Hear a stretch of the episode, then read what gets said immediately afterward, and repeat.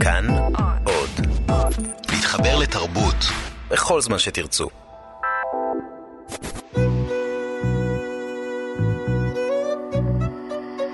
ליסה פרץ משוחחת.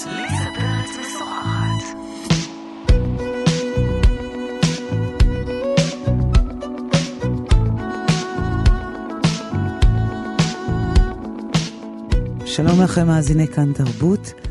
באולפן ליסה פרץ, ואני מארחת אנשי ונשות תרבות לשיחה על החיים והיצירה. עורכת התוכנית ענת שרון בלייס.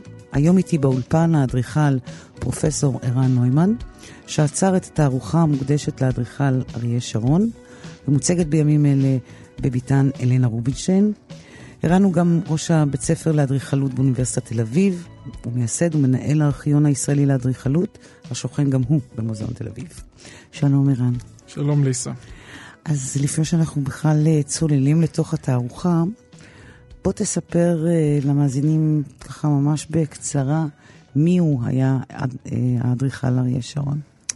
אריה שרון היה אחד האדריכלים החשובים במאה ה-20, הישראלים.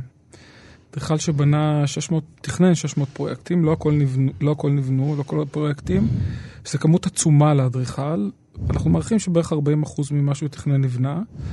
אדריכל שהיה בכל הצמתים החשובות של המדינה במהלך המאה ה-20, מהתכנון של הקיבוצים, התכנון של, תכנון ובנייה של, בתל אביב המתפתחת של שנות ה-30 וה-40. אחד מגולות הכותרת של העבודה שלו היה התכנון הפיזי של מדינת ישראל, תוכנית המתאר הראשונה של מדינת ישראל, שבין 1948 ל-1953 הוא יושב במשרד של דוד בן גוריון ועושה את תוכנית המתאר הראשונה של ישראל.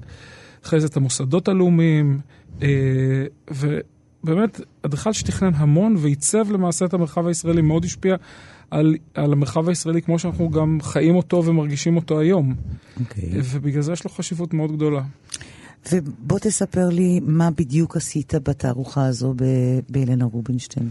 תערוכה היא תולדה של האוסף שקיבלנו לפני שמונה, תשע שנים. ממי קיבלתם? קיבלנו את האוסף, משרד שרון, אדריכלים, עדיין קיים, זה משרד שכבר הדור השלישי אחרי אריה שרון, מי שהמשיך את המשרד היה בנו אלדר, ולאחר שהוא נפטר בשנת 1994, הנכד ארד המשיך את המשרד. ארד אה, לפני כעשר שנים תרם לנו את, ה, את האוסף של אה, אריה שרון, של אריה ולדר שרון, שזה אוסף שמכיל 1,200 ארגזים, עם מאות, עם אלפי, מאות אלפי אה, אה, מסמכים. ואנחנו. במשך השנים התחלנו לטפל במסמכים האלה, לקטלג אותם, לפתוח את כל הארגזים ולראות מה יש שם. וכל ארגז שפתחנו, אז גילינו עוד פרויקט שלא ידענו ולא הכרנו, ועוד דבר שהיה מדהים. אה, ובשלב אמרנו, חייבים לחשוף את זה לציבור. אז התערוכה אה, למעשה נותנת סריקה רטרוספקטיבית של עבודתו של, עבודתו של שרון מ-1930, למעשה האמת מהלימודים בבאוהוס. הוא למד בבאוס. שרון למד בבאוס, זה סיפור... אצל, אצל המורים החשובים ביותר בבאוס. כן, כן, זה סיפור גם סיפור מרתק. סיפור, סיפור אישי מרתק. כי שרון היה איש מאוד כריזמטי, וגם מאוד יצרי. איש שמאוד אהב נשים, היו לו שלוש כאלה, שלוש רשמיות. אוקיי. ואחת מהן הייתה, היה רומן, זאת אומרת שרון נולד ב-1900 ביארוסלב בפולין, שזה, צריך להבין, זה המקום שבו השומר הצעיר מתפתח בפולין. אז באופן טבעי הוא נהפך להיות חלק מתנועת השומר הצעיר, זה כמעט היה בלתי אפשרי לא להיות כשאתה ביארוסלב. הוא בשנת 1919 עולה עם גרעין ש, של, של השומר הצעיר, עולה לארץ ומקים את קיבוץ גן שמואל. וצריך להבין, החבורה הזאת, זה, הם באו מבתים בורגנים, הוא בא ממשפחת סוחרים די עמידה. ולעזוב את הבית, ולהחליט שהוא מגיע למקום השכוח אל הזה, שיש בו בעיקר ביצות, גם כמובן ערבים, אבל אותם הם לא ראו, אבל יש בו בעיקר ביצות, ולהתחיל לייבש פה את הביצות זה לא הדבר פשוט לחבר'ה האלה. בני 19-20 שחיו בתנאים טובים. הוא מגיע לארץ עם מה שנקרא גדוד הבריונים, והיה שם איזה משולש רומנטי בינו לבין בחורה בשם בינה לבין סם שפיגל. לימים מפיק הוליוודי גדול, בית ספר סם שפיגל בירושלים, שכולם מכירים. היא בוחרת בשרון, ויש כל מיני סיפורים, אנחנו עברנו הרבה מסמכים, וגם יש עדויות של אנשים חברי הקיבוץ, אה, שבמשולש הרומנטי הזה היה, היו כמה סיבוכים. אה, ב-1925 היא יולדת את בנו הבכור שאול. ושבועיים אחרי הלידה, בערך שבועיים אחרי הלידה, מסיבוכים בלידה היא נפטרת. ארבעה חודשים לאחר מכן, הבן שאול, גם הוא נפטר מכוויות שהיו כתוצאה מהתפוצצות של פרימוס, שהוא לא עמד בזה. ושני האירועים הטראומטיים האלה מביאים, גורמים לחבריו בקיבוץ להבין שהבחור צריך להתאוורר. לא, בחור בן 25 עבר את האירועים האלה, והם שולחים אותו לגרמניה. עכשיו, זה לא ברור אם הם מימנו את זה או לא מימנו את זה, אבל הוא נוסע לגרמניה, והוא אוהב לספר שהוא נסע שם בחשמלית וראה איזה פמפלט של, אה, של הבאו-האוס, והוא מחליט ככה, ככה הוא מגיע לבאו-האוס. אחד מהסטודנטים הישראלים לאדריכלות החשובים, מתוך שלושה, אולי החשוב ביניהם, שמגיע ללמוד בבאו-האוס. זהו, בבאו-האוס, גם שם יש סיפור רומנטי. נכון, הוא, הוא עם אה, ראש אה, מחלקת האריגה. כן. איך הוא, קוראים לה? גונטה שטולצל. שטולצל. אנחנו חושבים שמקרון המציא את הדבר הזה של להתחיל עם המורה שלך. זה לא. הרי שלא. לא, אז גם שרון התחיל עם המורה שלו, לא היה הבדל כזה גדול, היה 4-5 שנים הבדל ביניהם. אבל הוא מתחיל, האמת שגונטה זה גם סיפור, כי גונטה היא הייתה המייסטרית, האישה היחידה בבהאוס, כולם היו גברים. אוקיי. ונוצר שם איזה רומן ביניהם, וכתולדה מהרומן הזה נולדת יעל, אה, אלוני? יעל, לימים יעל אלוני. אה, שם יש סיפור שאנחנו די, גר... אנחנו די טעינו עליו, כי שרון הוא סטודנט בבאוהאוס, הוא לומד אצל קנדינסקי, והוא לומד אצל פול קלה, הוא לומד אצל האנס מאייר ואצל ולטר גרופיוס, הוא לומד אצל גדולי האומנים והאדריכלים המודרניסטים. אנס מאייר, אחרי זה הוא מתחיל לעבוד אצל אנס מאייר במשרד. הוא מסיים את הלימודים בבאוהאוס בשנת 1929, אחרי חמישה סמסטרים, מבינים שהבחור כבר בשל, ומתחיל לעבוד אצל אנס מאייר ואחראי על, על בניין, תכנון בניין האיגודים המקצועיים הגרמני. פרויקט שעדיין קיים, פרויקט מאוד מאוד חשוב. אה, ואנס מאייר מאוד מעריך אותו. וגם, האמת שאחרי זה גם מיס, הוא, למד, מיס, לא למד אצל מיס, אבל מיס ואנדרוגה מזמין אותו אחרי זה ללמד בבאוז, אחרי שהוא כבר חוזר ב-31 לארץ. ליש- לישראל, כן. אה, הוא, הוא מזמין אותו ללמד בבאוז ושרון לא הולך, אבל בקיצור, יש לו קריירה בגרמניה אצל האנס מאייר, מיס מזמין אותו לבוא ללמד, הוא חוזר לארץ ב-31 לחדש את הוויזה, מיס מזמין אותו לחזור ו... וללמד uh, בבאוז, והוא לא חוזר. הוא משאיר שם אישה עם ילדה וקריירה ומחליט להישאר פה בפלסטינה. זו גם שאלה ששאלנו מה גורם לו להישאר פה. אז רגע, אני רוצה רגע לחזור לתערוכה. מתוך האלפי הארגזים האלה, איך בונים תערוכה רטרוספקטיבית? תסביר לי מה, מה אתה עושה בעצם. זה מסובך, והיה לנו את הארוחה, האוצרות והעבודה על התערוכה אה, לוותה בהרבה חרדות, כי אנחנו, מצד אחד היה לנו ברור שתערוכה לאדריכל מונומנטלי כמו אריה שרון צריכה להיות מונומנטלית בפני עצמה. זה לא, בטח שתערוכה רטרוספקטיבית ראשונה. לא נעשו תערוכות על שרון לא קודם. נעשו עליו? לא. אוקיי. תערוכה האחרונה שהייתה עליו הייתה באמצע שנות ה-70, תערוכה שהוא עשה על העבודה שלו. אוקיי. ותערוכה שגם נדדה קצת בעולם. אבל זהו, לא נעשו תערוכות, בטח שלא על ידי אחרים, לא רטרוספקטיביות, כי... אה, אוקיי, ואיך אתם בעצם מתחילים... פתחנו... מה התרשים זרימה של הדבר הזה, של התערוכה- התערוכה ענקית כזו? התערוכה היא בנויה באופן כרונולוגי, היא מחולקת לשמונה חללים, כל חלל הוא פרק בחייו, ולמעשה, מאחר והכתרנו אותו כאדריכל המדינה, הרגשנו, אמרנו גם, אנחנו עושים פה איזה אקט שהוא אקט אה, אה, שאנחנו חושבים שהוא משמעותי, במובן זה של להגיד, כמו שלמדינות, בעיקר למדינות מתפתחות, יש להם את האדריכל שלהם, נימאייר בברזיל, ואת כל מדינה יש את האדריכל הפיגורה המרכזית. ופה חשבנו ששרון הוא הפיגורה המרכזית של האדריכלות הישראלית, למרות שהיו הרבה אדריכלים אחרים חשובים שפעלו פעלו בזמנו, ופעלו גם אחרי, אבל בגלל שהוא עשה את תוכנית המתאר, אמרנו הוא אדריכל המדינה. תערוכה בנויה משמונה חלקים, שכל חלק למעשה מנסה להבין מה תפיסת הלאום של שרון אה, בכל תקופה ותקופה.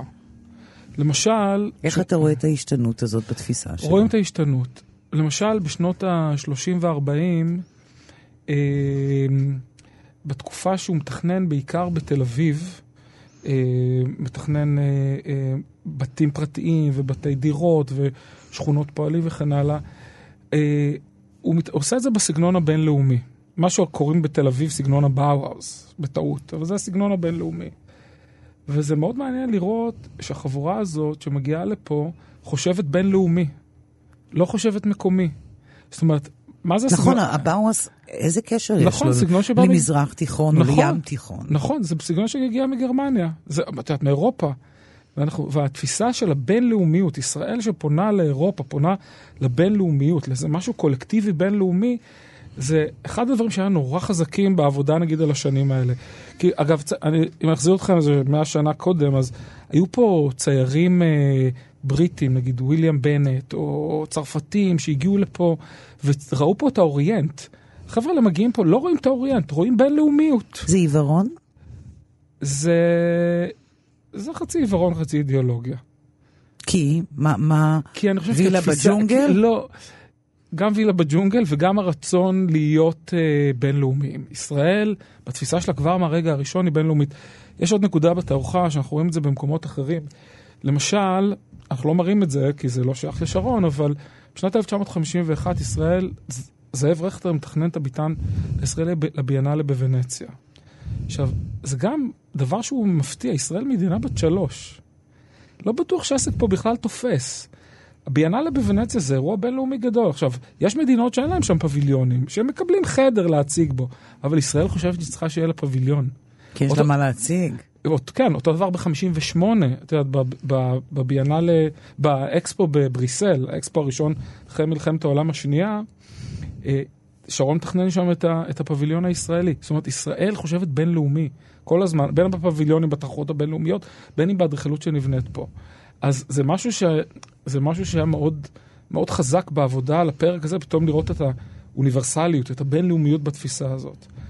אחרי מלחמת, אחרי 48, אחרי שהוא 53, אחרי שהוא חוזר למשרד של בן גוריון, בשותפות שלו עם אידלסון, היה שותף של בנימין אידלסון מ-53 עד 60, ו- אה, סליחה, מ-54 עד 64, קראנו לפרק הזה מונומנטליות אזרחית. כי יש פתאום הבניינים נעשים מונומנטליים. תפסנו את ה... יש לנו מדינה... כמו, איזה דוגמאות יש לך לתת? דוגמאות כמו למשל בית הסוכנות ברחוב קפלן בתל אביב, או אפילו אה, בית חולים איכילוב, הבניין הישן של בית חולים איכילוב, חזיתות מאוד מאוד חזקות. יש בניינים שממש החזיתות שלהם נראות כמו חזיתות של בניינים פשיסטיים. כלומר, יש מדינה חדשה, צריך להראות שאנחנו פה, אנחנו, מונומנטים זה משהו שיישאר לתמיד, אנחנו עושים משהו מונומנטלי, חזק, יציב, שאף אחד לא יחשוב שזה הולך, שזה יזוז מפה okay. מתישהו. אנחנו תופסים את הקרקע גם ברמה הסימבולית האדריכלית. זאת אומרת, זה... אז כל פרק ככה מראה... מתמקד באיזה אופי אחר שהוא קיבל עם העבודה שלו. עם העבודה שלו, כן, וב... וביחס לשאלת הלאום, ללאומיות, לאיך הוא תופס את הלאומיות. אני הייתי היום בבוקר אה, בתערוכה, סיירתי בה, סייר, סיירתי בה ארוכות, ועלו עלו בי כמה שאלות, שאגב נוגעות למה שאמרת קודם, על אדריכל לאום. אני כאילו, כשהסתכלתי על התערוכה, אמרתי בעצם, אולי אריה שרון היה באמת אדריכל מוכשר, אבל גם היה לו מזל. היה לו מזל להיות במקום הזה שרק נולד. אוקיי? כי אריה שרון עצמו, נגיד, לו היה נוסע ל... נגיד, לספרד או בריטניה, הוא לא היה מקים מדינה. כלומר, הוא נהפך למישהו, זה ברור לי, גם בזכות הכישרון, אבל גם, בעיקר נראה לי, בגלל מזל. זה נכון כן, לדעתך? אז אני, אני חושב, זה גם מזל, זה גם כישרון וגם שכל. כלומר, היה לו את המזל הזה להיות בדיוק במקום הזה שרק נולד. אחר כך חשבתי על זה שגם איזו מין אחריות זו על אדריכל, על הכתפיים שלו לבנות מדינה. ואיפה באמת השליחות הזאת, היא, איפה היא באמת מכרסמת באיזה רוח יצירתית, כי אתה פועל בשירות. אתה לא כל כך פועל ב... אה, כן, תראי, אה, זה נכון מאוד מה שאת אומרת. אני חושבת שהיה לו מזל גדול. היה, תראי, היה לו... כי הוא מזל- יכל להיוולד במקום אחר, זה בוודאי. ולעשות בניינים נורא טובים, למשל, כן, כן, וזהו. כן. אז באמת שהיה לו מזל, אבל היה לו גם הרבה שכל. כי הוא, אחד- הוא נקש... באמת, כמו שבתערוכה עולה, הוא קשר את עצמו לאנשים נורא חזקים. כן, כן. אבל גם הם היו בראשיתה של מדינה. כן. כלומר, תראי, הוא ידע, יש, אז יש לזה כמה, כמה צדדים שהם מאוד מעניינים, הנקודות שאת מעלה הן מאוד, הן מאוד מעניינות. כי מצד אחד, אחד הסיבות שאנחנו מסבירים ששרון עזב את גונטה, עזב את אשתו, סיבך אותה, מאוד סיבך אותה, אה, וחוזר לארץ, חוזר לפלסטינה, עוד לא הייתה מדינה, זה מזה שהוא הבין שפה הוא יוכל לעבוד, זה ספקולטיבי, אנחנו מניחים שהוא הבין שפה הוא יוכל לבנות והרבה. וזה היה הדחף שלו, לבנות והרבה. וגם הוא הבין שקורה פה משהו. אולי נשאר... הוא הבין שפה הוא יכול להיות בולט יותר. כן, כן. את יודעת, אני חושב שזו התסמונת של להיות uh, דג קטן בבריכה, דג גדול בבריכה קטנה. בדיוק. ולהיות... Uh... אבל זה גם קשור למזל כמובן. נכון, אבל אני חושב שהוא... כי אנס מאייר, באמת, המורה הגדול שלו, שהיה קומוניסט, וצריך להבין, דסאו, איפה שהבאוז, הבית ספר של, של הבאוז, זה העיר הראשונה שבה יש ראש עירייה מהמפלגה הנאצית, או לפני שהיטלר עולה לשלטון. ואנס מאייר מבין שהוא לא יכול להישאר שם, הוא עוזב למוסקבה, קומוניסט וזה, והוא מזמין שרון לעבוד איתו. ויכול להיות לו שגם שם המון עבודה במוסקבה, את יודעת, לשרון. הוא לא נוסע, הוא בא לפה. אבל זה לא אותה, אותה עבודה כמו שיש לך להקים מדינה. נכון, זה, זה נכון. זה נורא להתבלט, כלומר... זה נכון, זה נכון. זה לקחת משהו ולהמציא אותו. נכון, והוא גם, ובמובן הזה הוא ידע להתחבר יפה מאוד לעמדות הכוח. מה היה באישיות שלו שהוא ידע כל כך להת, להתחבר? הוא היה, תראה, אני חושב ששני דברים. אחד, א', הוא היה מאוד כריזמטי. מלבד זה. וב' הוא ידע, הוא היה מאוד פרגמטיסט. עם כל האידיאולוגיה שלו, האידיאלים הגדולים, הסוציאליסטים הגדולים שלו, בדחף המרכזי שלו, שרון, אני, אני תוך כדי עבודה, אני, דבר שמאוד בלט לנו, את יודעת, ואני חשבתי כל הזמן, שמעבר לזה שהוא היה סוציאליסט, הדבר, הדחף המרכזי שלו היה ביצוע. דחף לבצע, לעשות. דחף של עשייה. הוא היה איש ביצוע. הוא אהב להסתובב באתרים ולהיות, לעבוד עם קבלנים. הוא היה, כולם אמרו שהוא היה נראה כמו פלאח, שהוא היה מין סוג של פלאח כזה. וזה מה שעניין אותו, הוא רצה לבנות, היה לו דחף לבנות. ואני חושב שזה מה שעניין אותו. זה התאים לו גם לתפיסות, ה, לתפיסות הכלליות, אבל, אה, אבל יכול להיות שאם התפיסות האחרות היו טיפה אחרות, יכול להיות שהוא היה קצת מתגמש ומשנה את התפיסות שלו. כי למשל אנחנו רואים שהוא בונה, הסוציאליסט הזה בונה וילות לעשירים. בדיוק. לא מפריע לו.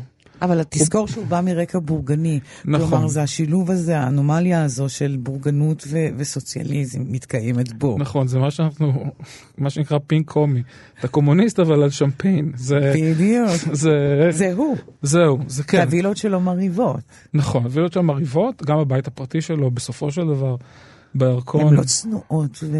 לא, לא, הם לא, לא כולם צנועות, ולא רק זה, חלק גדול מהמהגרים שהגיעו לפה, בשנות ה-30 וה-40 שלהם הוא בנה, הם היו אנשים שהגיעו מגרמניה, עם כסף מגרמניה. ושהיה להם כסף לבנות, והם גם הבינו את הרוח שהוא מביא, אז הם גם הלכו איתו. והוא עשה את זה, את יודעת, אדריכל שתכנן את מעונות עובדים, ותכנן שכונות פועלים בפתח תקווה, רחובות ו- וחולון, וגם תל אביב. תכנן גם וילות, לא, לא, לא מפריע לו, זה בסדר, אפשר לעשות גם וגם. הוא אדריכל, הוא במובן הזה אדריכל שנותן שירות, כמו הרבה אדריכלים, אדריכלים לא אוהבים לשמוע את זה, שהם, גם, נכון. שהם נותנים שירות. ספקי שירות. כן.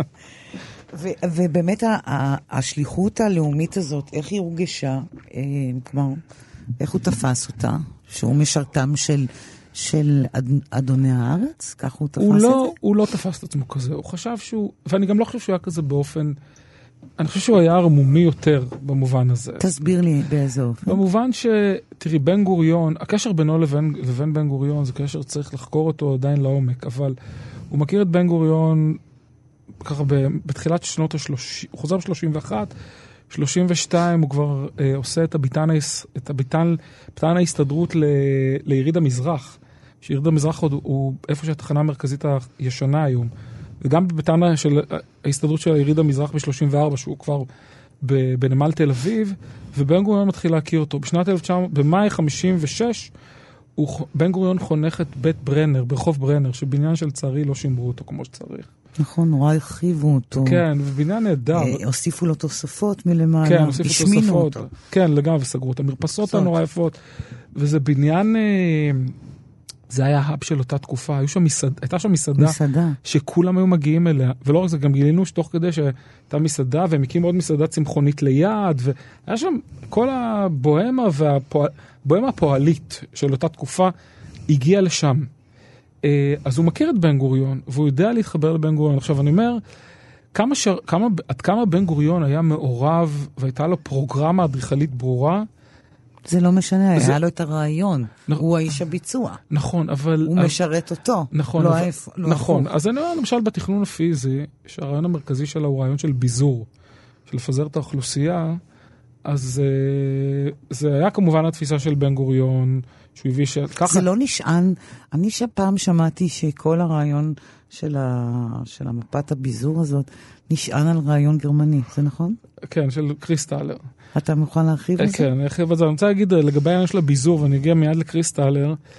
התפיסה של הביזור אחרי מלחמת העולם השנייה הייתה תפיסה גלובלית. גם לפני מלחמת העולם השנייה, אבל בעיקר אחרי מלחמת העולם השנייה, אחרי הירושימה ונגסקי. זאת אומרת, בתפיסה הכללית של גיאוגרפים, מתכנני הערים אחרי מלחמת העולם השנייה, זה שאי אפשר לרכז אוכלוסייה.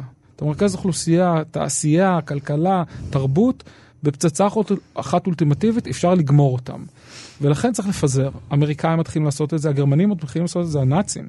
מתחילים לעשות את זה עוד קודם, במה שנקרא Lebensraum, מרחבי המחיה שלהם. בגרמניה.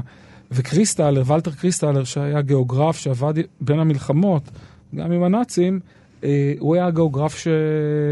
שעושה את זה. אז שרון לוקח את הרעיונות האלה של, של, של קריסטלר, ואנחנו, את יודעת, יש reference. בעצם מדינת ישראל נבנתה על תוכנית גרמנית. על רעיונות גרמנים, כן. כן? כן. אוקיי. תראי, זה לא מפתיע, אני אומר שוב, כי זה... זה לא צף בתערוכה, הדבר הזה. לא, יש, יש, אנחנו מציגים את הסקיצות שמתייחסות לקריסטלר מתוך התכנון הפיזי. כן, אבל אתם לא מבליטים את הדבר הזה, נכון? בתוך זה, בול, זה צריך, צריך לבוא להדרכות, זה בולט, זו תערוכה מורכבת, צריך לבוא להדרכות, אבל uh, אני חושב שמה שמרתק בעניין הזה, כי אני אומר, שוב, זה היה איזו תפיסה כוללת, גלובלית, מצד אחד.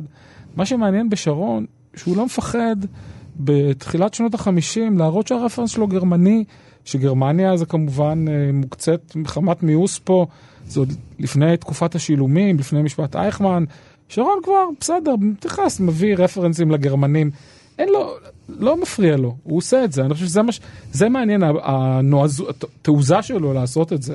הוא היה אדם נועז באופן כללי? כן, הוא היה בן אדם נועז מאוד, אה, לא, הוא לא פחד, הוא לא בן אדם שפחד. מאנשי השררה שהוא עבד איתם? לא, הוא ידע לעבוד איתם. לא, היה, תראי, מה שהיה לו חשוב, זה גם הבן שלו, שרון היו מאשתו האחרונה, חיה, חיה סינקובסקי, שהייתה שחקנית האוהל. מכיר אותה בשנת 31, שהוא חוזר לארץ כבר. היא שולחת אותו להתגרש מגונטה. ובשנת 33 נולד בנם אלדר, בנם הבכור, ואחרי זה ב-45 אורי נולד. אורי, בנו הצעיר, הוא אומר, הוא אמר לנו, וגם שמעתי את זה ממקורות אחרים, את שרון לא עניין כסף.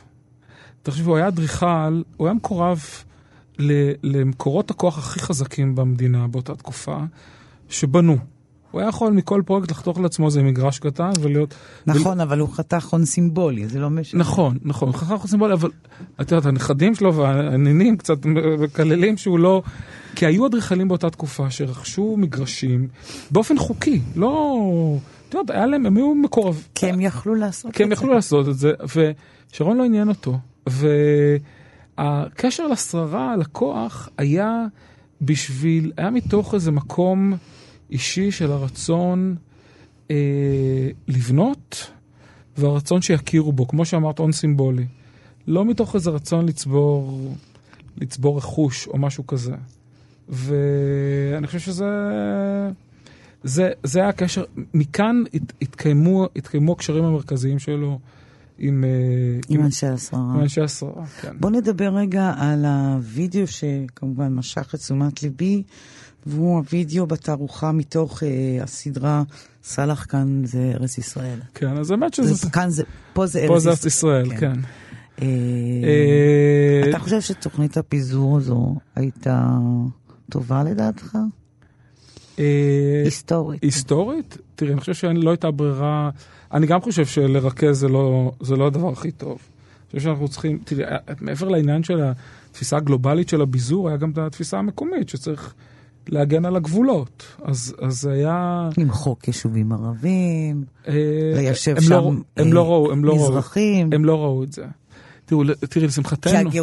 אותו מתכנן שמתראיין לסדרה, הרי הוא בולט שם באיזה עיוורון בלתי נתפס. כן. וזה אותו עיוורון... ש...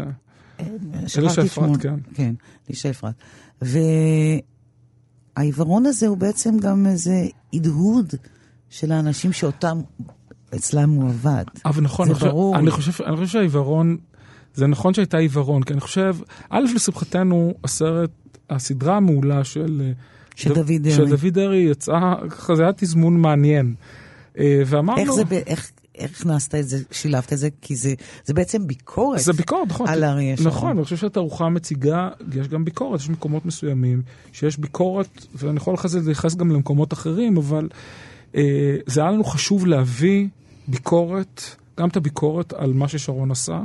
זה לא הכל face value, תערוכה כרונולוגית, תערוכה רטרוספקטיבית, אבל צריך לראות את זה מהעיניים של היום, ולכן גם זה, זה היה לנו... אתה מבין שעבור שיח המזרחי למשל, אדם כמו אריה שרון עשה את הטרגדיה הגדולה ביותר נכון, של החיים שלו. אבל אני, אני חושב ש...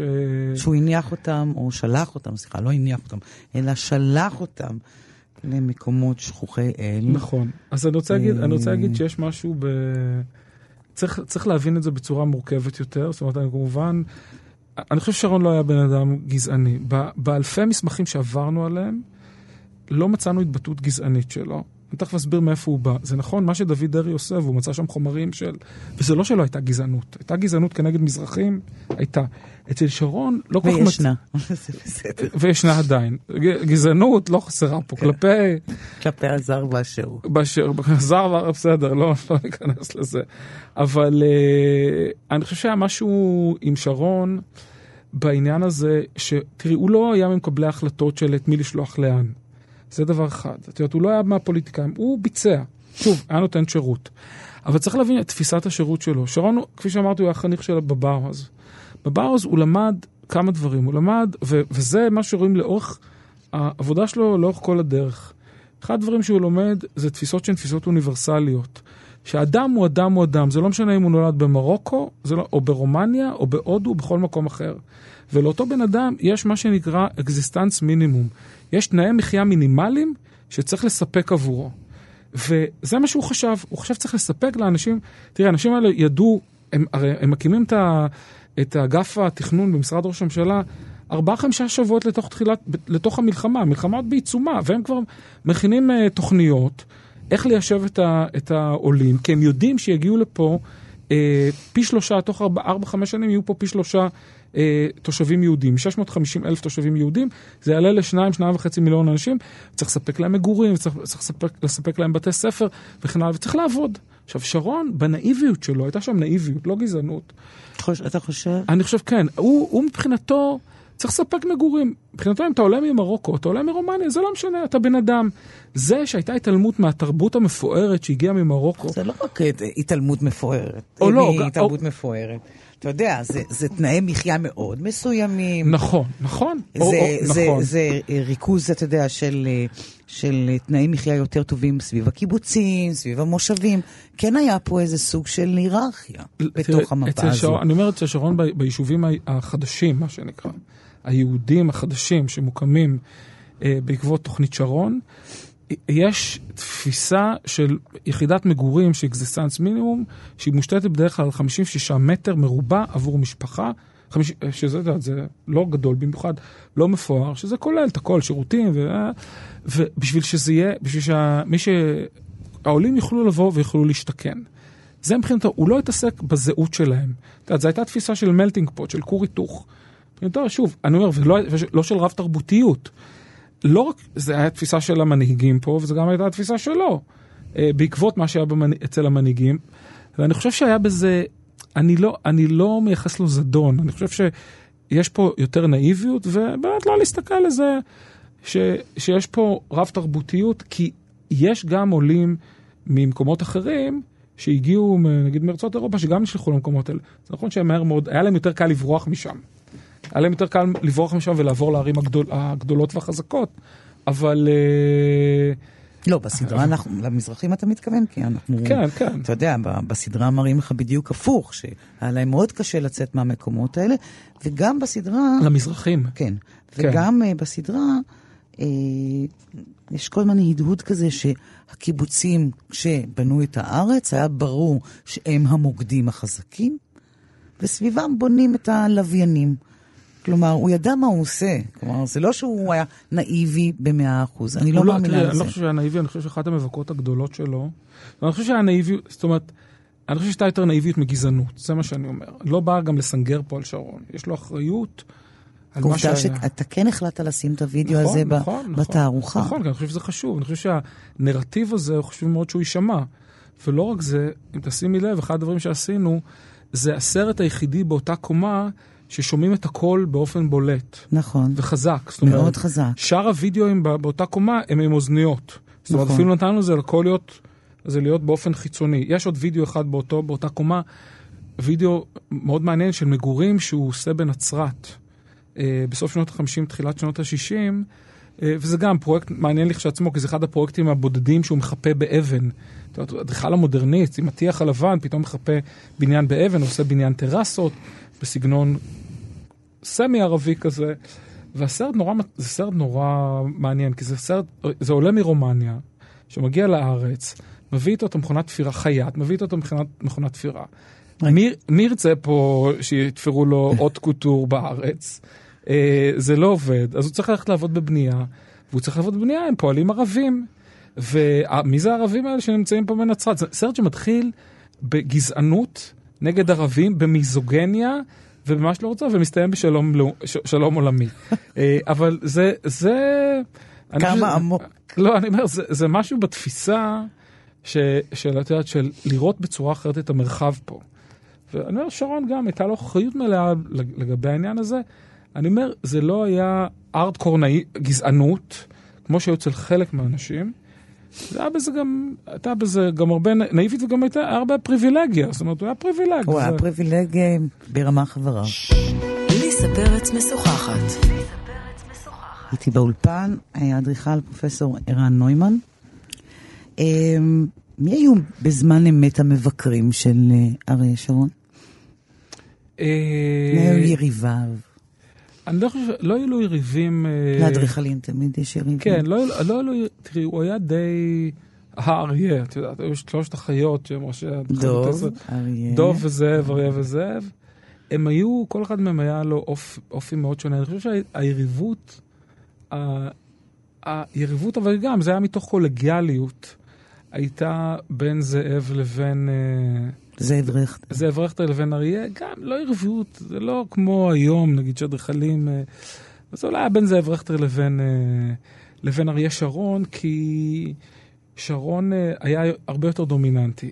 כרמי עניין אותו דברים אחרים. כרמי היה יותר אדריכל, יותר אינטימי, יותר של חללים פנימיים, יותר של דברים של אדריכלות יותר סנסואלית. אצל שרון יש ג'סטות יותר גדולות.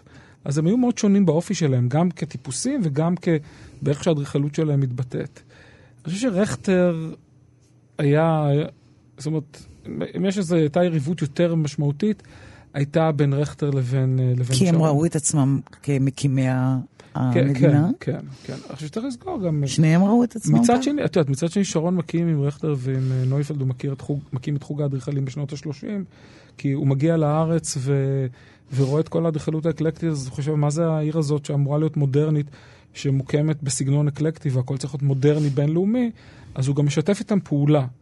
אה, הייתה יריבות יותר של אגו ושל...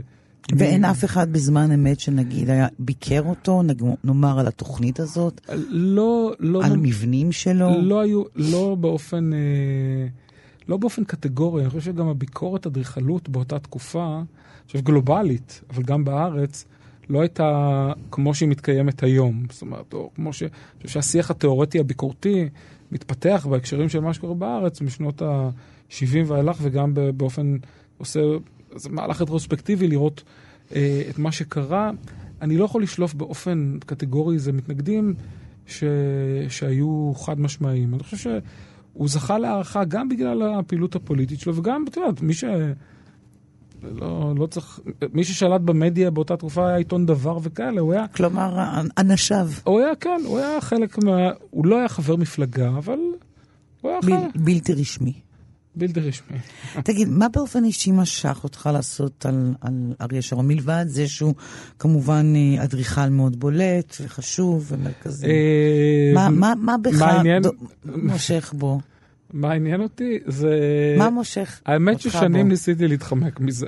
למה? שנים כי זה נראה לי מונומנטלי ומחויבות גדולה מאוד, וחברים קולג, וקולגות אמרו לי שאני צריך לעשות את זה, ואני כל הזמן ניסיתי למצוא איזה דוקטורנט או דוקטורנטית שלי שיקחו את זה על עצמם, וכולם מאוד פחדו מזה. אה, ובשלב אמרנו אין ברירה, אמרתי לעצמי אין ברירה, צריך לעשות את זה, גם בגלל המחויבות שלנו למשפחה ולתרומה של הארכיון, שתרמו באמת, זה הייתה, היה מאוד נדיב מצידם לתרום את האוסף. אה, וככל שהתחלתי להעמיק בזה, אה, אני ראיתי את ה, באמת את, ה, את ההשפעה הגדולה שלו ואת ה, וכמה האדריכלות שלו מרתקת ומעניינת, וכמה היא רלוונטית וכמה היא קשורה ל, ל, לביוגרפיות של הרבה אנשים פה, ושל הקמת המדינה, וזה, וזה חיבר אותי לזה יותר ויותר אה, מחקרית, כי אני לא התעסקתי באופן ישיר בשאלות שקשורות ללאומיות ואדריכלות. Uh, התעסקתי בשאלות אחרות במחקר שלי, וזה קשר אותי דרך זה לשאלות שקשורות ללאומיות ואדריכלות, וזה... ואני שמח שעשיתי את זה, כי אני מאמין, אני בדרך כלל מאמין כחוקר, ש, שצריך להיות לחוקר או לחוקרת, צריך להיות להם איזה עניין אישי במושא המחקר שלהם. ואתה אומר שבא, שבכלל... בהתחלה לא היה לי, לא היה לי, זה בהתחלה נראה לי את עבודה מחקרית פרופר, כאילו אמרתי, אוקיי, בסדר, בוא נעשה את זה, ולאט לאט אמרתי, וואו, זה אני מוצא דברים, איזה סוג של, של עניין שהוא עניין גם אישי, בלהבין את הפרסונה, את הדרך שהוא פעל, את, ה, את ההגדרה שלו של לגבי מה זה לאומיות, ואיך הוא מביא את זה לידי ביטוי באדריכלות, גם ברמה של המרכיבים האדריכליים. כי למשל, אחד הדברים שעניינו את שרון זה החצר הפנימית. החצר הפנימית כמה שמארגן קהילה. רואים את זה במעונות עובדים, שהוא לוקח במעונות עובדים, למשל, ש... מעונות עובדים שברחוב פרישמן. דובוז, פרוג. כן, פרוג. ו... אז הוא לוקח את התוכנית של גדס, שזה בניין, בניין, בניין, מאחד אותם לבניין אחד, ועושה באמצעותם חצר פנימית. שזה גם, שיש פה משהו נורא יפה במובן הזה של איך החצר הפנימית, איך מרכיב אדריכלי מתחיל לייצר קהילה. כי היה שם צרכנייה, והיה שם אה, גן ילדים, והיה, ומכבסה וכן הלאה. וזה, פתאום זה עניין אותי גם מהכיוון הזה, וגם להבין מאיפה זה בא, כי זה בא, זה מתחיל בזידלונג הגרמני, זה עובר בגרמניה, במושבים, ה, בחוות האוטופיות, הסוציאליסטיות הגרמניות, בגרמניה. בסוף המאה ה-19, זה עובר אחרי זה למעונות עובדים, אחרי זה זה עובר איתו לקיבוצים, לתכנון של הקיבוצים, זה מה שמלווה אותו. אז התחיל לעניין אותי גם במובן הזה של איך הוא מפרש קהילה, איך הוא מתחיל לייצר קהילה, איך הוא רואה את ה... כפי שאמרתי קודם, את התנאי המחיה האנושיים. נגיד, אחד הדברים שמאוד בולטים בעבודה על שרון, זה שהוא הבין באקלים. הוא היה אחד האדריכלים הירוקים הראשונים בארץ. הוא הבין באקלים, הוא בוחן כל בניין את האופן שבו השמש חודרת לתוך הבניין, ואנחנו מדברים בעידן של טרום מזגנים. איך השמש חודרת, איך, איך אמורים לאוורר את הבניינים.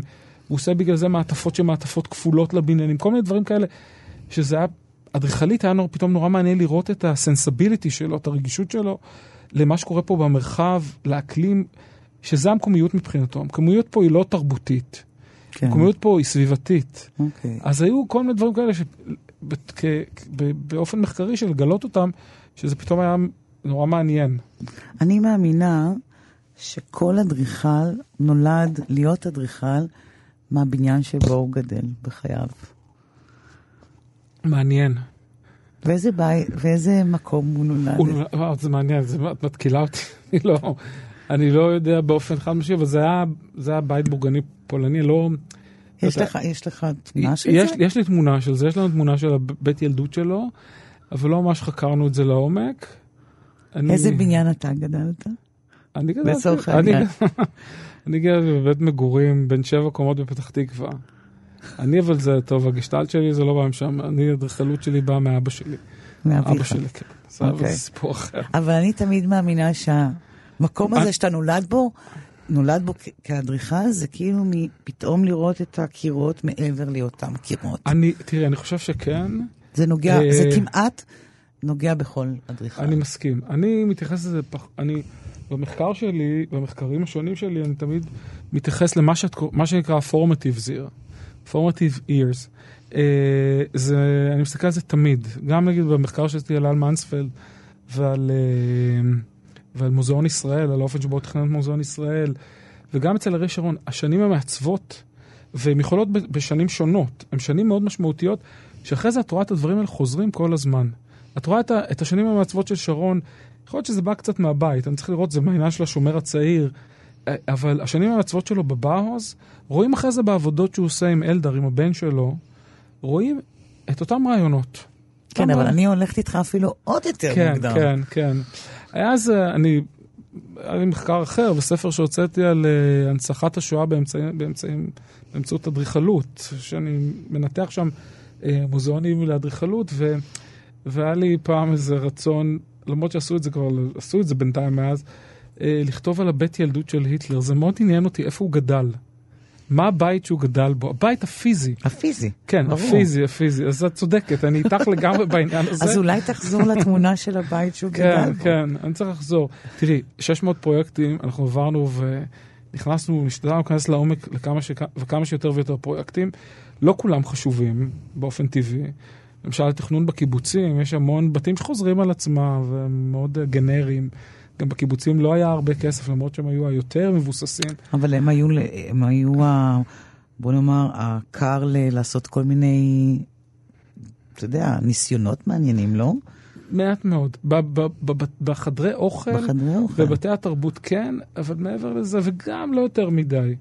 הניסיונות היותר מעניינים קורים אגב באותה תקופה בערים, בתל אביב, ואחרי, ואחרי קום המדינה הרבה יותר, כי אז כבר יש הרבה יותר כסף.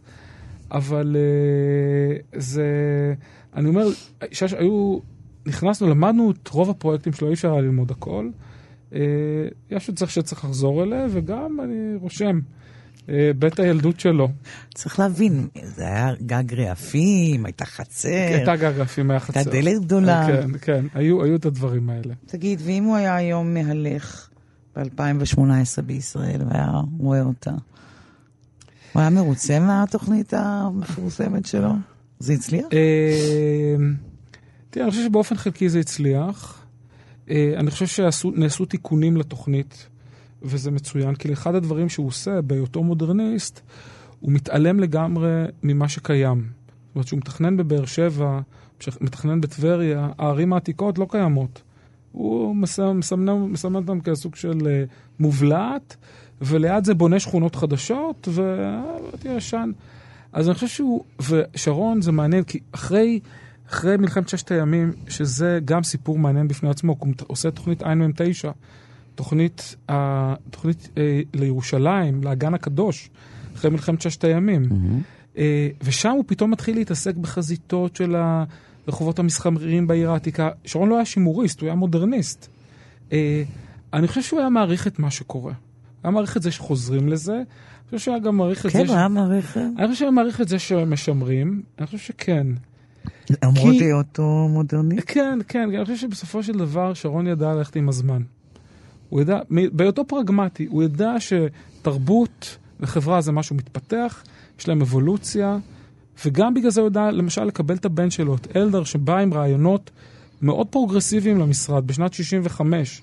אחרי שהוא שותף של אלפרד נוימן וצבי יקר, והם עושים כל מיני experiments גיאומטריים מטורפים באדריכלות. שרון מקבל אותו למשרד, ונותן לו לעבוד ומקבל את זה, ומבין שזה רוח התקופה, וזה גם מתחבר לו גם לדברים אחרים שהוא עשה קודם, זה מתאים לו אידיאולוגית, אבל הוא מבין שזה, שזה לשם מתקדמים, ובמובן הזה הוא היה, הוא היה מאוד מאוד פרוגרסיבי והלך עם ה... כן? עם, זה עם לא. שנהיינו, גם חוץ ממדינה מכוערת, גם מדינה מכוערת אדריכלית. תראי, אני חושב, יש, יש דבר נוסף, זה, זה העניין של ההפרטה. כל המרחב הישראלי הופרט. זאת אומרת, אה, אה, הבניינים כבר לא נבנים על ידי משרד השיכון, אה, לא, את יודעת, יש מעט מאוד, זאת אומרת, לא, לא בנייני מגורים, וגם לא, את יודעת, וגם לא בתי ספר וכאלה, כמעט, זאת אומרת, זה, הכל, הכל הופרט. אני חושב שזה שהוא היה פחות אוהב. זה היה פחות אוהב. אבל מבחינת זה שצריך ללכת ולהתקדם הלאה, זה לא היה מפריע לו. אני לא חושב שהוא היה נחרד ממה שקורה, זאת אומרת, כל הבנייה לגובה, אולי הוא פחות היה אוהב את הצדדים האקלימיים של בנייני זכוכית שהם לא מאוקלמים כמו שצריך, אלא מה שמאקלם אותם זה מזגנים, אבל אני לא חושב שהוא היה, לא יודע, את יודעת, זו ספקולציה, יכול להיות שאני טועה. אז אני אסיים בשאלה ככה דו-צדדית. מה, מה הפרויקט שאתה הכי אוהב של אריה שרון? וואו, אחד. זה קשה. אחד. אחד, אחד אני חושב שאני הכי אוהב, זה בניין שלא קיים. אה, הוא מעולם לא היה קיים? לא היה קיים, נבנה, נבנה ונהרס. הוא עשה סמינריון ל... שהיה לפועלי ההסתדרות בתל אביב, שאז בצפון, זה היה אז בצפון, מה שהיום לב תל אביב, אה, שהיה בניין, גם בניין של חטא, שהיה גם בניין ברמה העיצובית מאוד, מאוד יפה, זה היה מין כזה בניין של-120 חברי הסתדרות שיכלו לבוא ולישון ולגור שם לאיזו תקופה, שבהם באים להשתלמויות ודברים אה, מהסוג הזה. זה היה גם בניין שהיה לו מימדים קהילתיים נהדרים, גם בניין מאוד יפה, וגם בניין שמזקק את, ה, את, ה, את התפיסה שלו, אני חושב, בכללותה. אוהבים מאוד לאהוב את מעונות עובדים, אני חושב שמעונות עובדים זה באמת אה, אה, יצירת פאר. אה, בסמינריון אני חושב שיש אפילו גם משהו הרבה יותר משוכלל מבחינת העיצוב האדריכלי. אוקיי, okay, ומה הבניין. הפרויקט שהוא הכי אהב של עצמו? של עצמו, הוא אהב הרבה, אני יודע את אלה שהוא לא אהב. או, ספר לי על זה, על אחד הוא, מהם. אה, שמענו את זה מהרבה מקורות, שאת, שבניין אה, בניין של הכין חכ"ל, בניין, המגדל שנמצא ברחוב אה, אבן גבירול, פינת רחוב קפלן. Mm. זה בניין ברוטליסטי, שהוא mm. פחות אהב אותו. אני חושב שהוא פחות אהב אותו כי בסקיצות שרואים של הבניין הזה, אה, יש בניין, יש, אה, הבניין מאוד, נראה מאוד דינמי. יצא, יצא בו משהו כבד. אה, בריוני ש... משהו. כן, אני חושב שהבניין, למרות שהבניין הוא, הוא לנדמרק, זאת אומרת, אי אפשר לעבור לידו ולהתעלם ממנו, אבל הוא פחות אהב אותו. זה שמעתי מכמה מקורות, גם בגלל הנוחות שלו, כי במקביל הוא בונה את, את בית המרכז החקלאי, מה שהיום בית אמות משפט, לחוף שאול המלך, ואותו מאוד אוהב. וההבדלים בין שני הבניינים האלה הם ממש מינוריים. שני בניינים ברוטליסטיים, מגדלי אה, משרדים. אה, אחד פשוט, יש בו דינמיות יותר גדולה, ואני חושב שזה מה שעניין אותו. אוקיי. תודה רבה, ערן. בשמחה, היה לי לעונג. עד כאן השיחה עם האדריכל פרופסור ערן נוימן. אה, אני ליסה פרץ, עורכת התוכנית ענת שרון בלייס. אפשר להאזין לתוכניות נוספות גם באפליקציית כאן אודי. תודה ולהתראות.